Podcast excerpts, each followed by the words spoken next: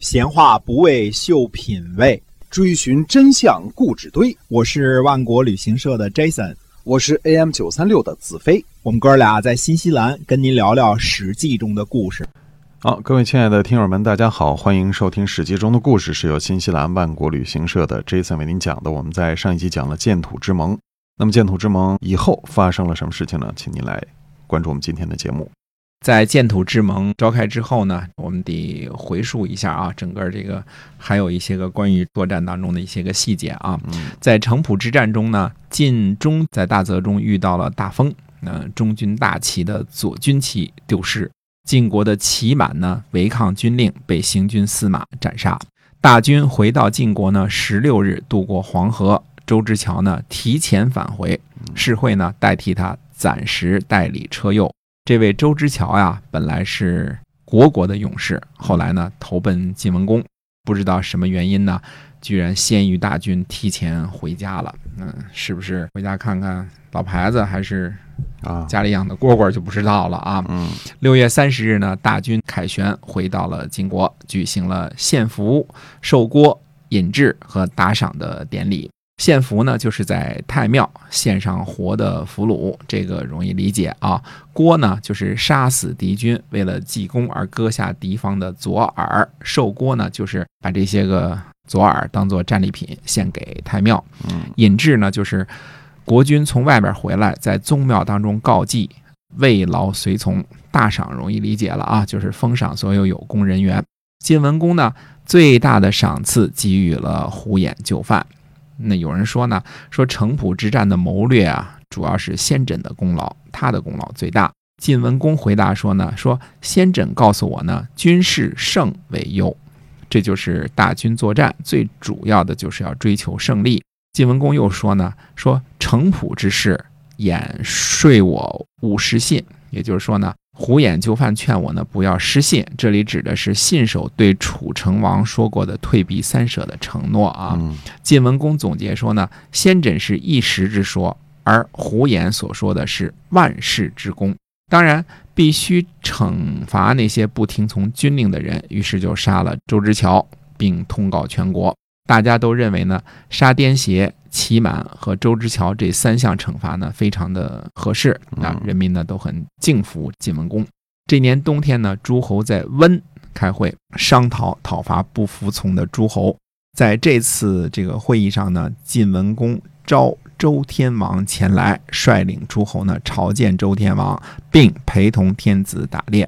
孔夫子说呢，以臣昭君。不足为训，所以春秋上面记载说呢，天王授于河阳，说明呢这不是天子的地界，以彰明功德。十月初七呢，晋文公朝见周天子。十一月十二日呢，诸侯率兵包围了许国。看来这个不服从的诸侯就是许国。熟悉历史的人呢都知道，对于同样是中国最伟大人物的齐桓公和晋文公呢，孔夫子的评价是呢，齐桓正，晋文绝。这个“绝”呢，就是云谲波诡当中的那个“谲”啊，就是狡诈的意思。我个人理解呢，就是如果拿着显微镜去寻找晋文公不当之处的话呢，可能能找出三个微小的瑕疵。第一呢，晋文公第一次秦王之后呢，为自己请求隧道下葬的礼仪啊，这个有被周礼，因为隧道下葬是这个天王的专属特权嘛。第二点呢，在河阳会盟的时候呢，召天王前往，呃，孔夫子说以臣昭君不足为训。第三点呢，最大的赏赐给予了虎眼就范，而不是先轸。这其中恐怕是有点这个有意压制大功臣先轸的这个意思啊。先轸呢追随晋文公流亡一十九年，晋文公不可能不了解先轸军事方面的才能。第一任中军将兼正卿喜胡出师以始，即卒于军中。之后呢，就由原来六卿中排行第六的先轸继任。可以说呢，先轸善谋的事实，在晋文公及其上层班底当中呢是公认的。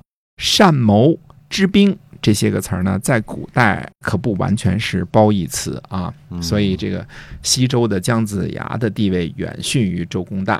不一样的啊。嗯现在呢，先轸呢已经担任了晋国的中军将兼正卿，又在决定性的会战城濮之战当中呢屡建功勋。如果封赏的时候再不压制一下呢，就不能体现德行大于功劳，所谓立德、立功、立言的次序和原则了。当然呢，孔夫子对于晋文公的微词呢，主要原因是天王授予河阳一事。在孔夫子心目中啊，等级秩序高于一切，任何的僭越都有可能对西周以来周礼和周制呢造成伤害。齐桓公和晋文公呢，都是把华夏民族带入文明的大英雄，尽管他们有些些微的瑕疵啊，但都是中国历史上数一数二的最伟大的人物。晋文公呢，嗯，生了个小病儿，曹国的小臣叫诺贿赂了晋国占卜的这个官员，让他帮忙呢解脱曹国的困境。那时候生病了都先占卜一下，不像现在赶紧打针吃药啊，嗯花不少钱啊。晋国这位占卜的官员呢，就对晋文公说了：“说齐桓公啊，开会恢复邢国和魏国，这些对于齐桓公来说呢是异姓的诸侯，而国君您结盟呢，却灭的是同姓的诸侯。原来您答应呢恢复魏国和曹国，现在魏国恢复了，曹国没有，这是不讲信用啊！同罪不同罚。”晋文公听了呢，挺高兴，就恢复了曹国，然后呢，去和诸侯呢包围许国。晋文公呢，建立了步兵三行来抵御敌国。这个地方看啊，步兵三行来抵御敌国，也就是说，在跟其他的大诸侯打仗的时候，是主要用车兵，对吧？嗯但是对付北方的敌国，却是要步兵，为什么呢？这个狄呀、什么这个戎啊，这些都是住在山上的，车开不上去，嗯 这么简单啊。以后我们讲到魏将的时候呢，还会再讲这个事情啊，跟敌人怎么打仗，还有后来的甚至胡服骑射都是跟这个有关系的。荀林父呢为中行将，屠基呢为右行将，先灭为左行将。荀林父的家族呢，以中行从这儿之后啊，以中行为姓氏，这就是以后晋国的望族中行氏。中行氏呢，最后成为晋国的六大家族之一。中行氏的家督呢，屡次担任晋国的中军将兼正卿，或者至少是六卿之一。直到春秋晚期呢，才灭亡于六卿之乱。原来在城濮之战的后的六月呢，晋国就已经恢复了魏国，让魏成功回国了。那么魏成功回国之后呢，是谁呢？实际上是宁武子和魏国人呢，在宛浦，也就是今天的河南长垣西南结盟，说呢，上天给魏国降下灾祸，君臣不和谐，所以才有现在的忧虑。现在呢，上天保佑，让大家呢放弃成见，相互听从。没有留守的人，谁来保卫国家？没有流亡的人，谁来保护国君和财产？因为不和谐，所以大家在神之前呢发誓，订立盟约之后呢，说什么呢？流亡的人不要仰仗自己的功劳，留守的人也不必害怕有罪。如果有谁违背盟约，灾祸将降临到他的头上，神灵和先君有灵将加以惩罚诛杀。国内的人呢，听到这个盟誓之后呢，就放心了。宁武子呢，和稀泥的方式呢，很能安定人心啊嗯。安定人心最有效的方法就是不予追究啊，宣布既往不咎。袁选呢，本来是接受魏成功的命令，侍奉叔武回魏国摄政的。有人呢，就在魏成功面前呢，就告状说袁选呢，准备侍奉叔武做国君。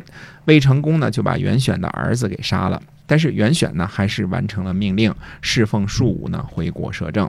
等到盟誓之后，魏成功迫不及待的在约定的时间之前就回到都城。他放心不下叔武，宁武子呢在最前边，守门的官员呢还以为这个宁武子呢是这个使节，就同他呢坐同一辆车进入到都城。公子传犬呢和公子华仲两人呢作为魏成功的前驱。这时候呢，叔武呢正在洗头。听说国君回来呢，就很高兴，就手里握着头发呢出来迎接。没想到前驱的传犬呢，一箭就把他射死了。魏成功呢知道这个叔武没罪啊，叔武就是魏成功的弟弟啊，叔嘛，对吧？魏成功就枕着叔武的大腿哭泣。传犬呢闯了祸就跑了。魏成功呢派人杀了他，袁选逃跑去了晋国。袁选呢在晋国起诉魏成功，魏成功呢来打官司，宁武子做副手，真庄子做诉讼代理人，世荣为辩护人。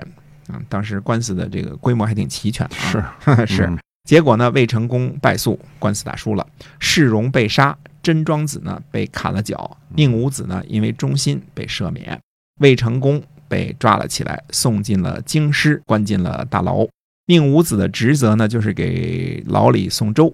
袁选呢，回到了魏国，奉立公子瑕，成为新一任的魏国国君。到了公元前六百三十年呢，晋文公让医生用鸩酒毒死魏成功。宁武子呢，就给医生送了贿赂，让他少加点毒药，薄啊，让鸩酒薄一点儿。结果呢，魏成功没死。嗯鲁僖公呢，为了魏成功去向天王求情啊，原来鲁国跟魏国就跟莒国不就结盟交好嘛，对吧？嗯送了十对白玉，分别给周襄王和晋文公，天子呢就同意了。秋天的时候呢，就释放了魏成功。魏成功对周传和叶瑾说呢，说谁要是能把我送回国君的宝座，我就让他做卿士。周传和这个叶瑾呢，就杀了袁选和公子瑕以及公子瑕的弟弟。魏成功呢，回到了国都，祭祀先君。周传呢和叶瑾两人穿好了正式的衣服呢，准备当卿士啊，这个升官了嘛，嗯燕尾服都穿好了啊。周传呢先进入祖庙，结果呢突然发病而死，吓得这个叶瑾呢就赶紧推辞这个卿士的官职，不进去了，因为原来。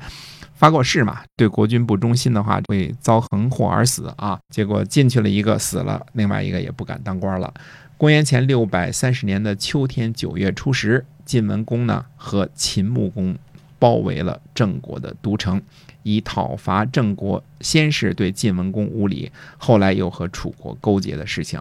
看来晋文公啊，并非不念旧恶，是要等天下局势稳定之后呢，在秋后算账。晋军驻扎在韩陵（今天的河南新郑以北），秦军呢驻扎在泛水之南（今天的河南中牟以南）。郑文公呢被两大强国包围了，这下儿着急着大发了。嗯嗯，好，那么今天呢，我们这个史记中的故事就先跟您分享到这儿。我们讲的是建土之盟，哎，后边发生的事情。那我们下期呢，再跟您继续的分享其他的故事。好，我们下次再见。再见。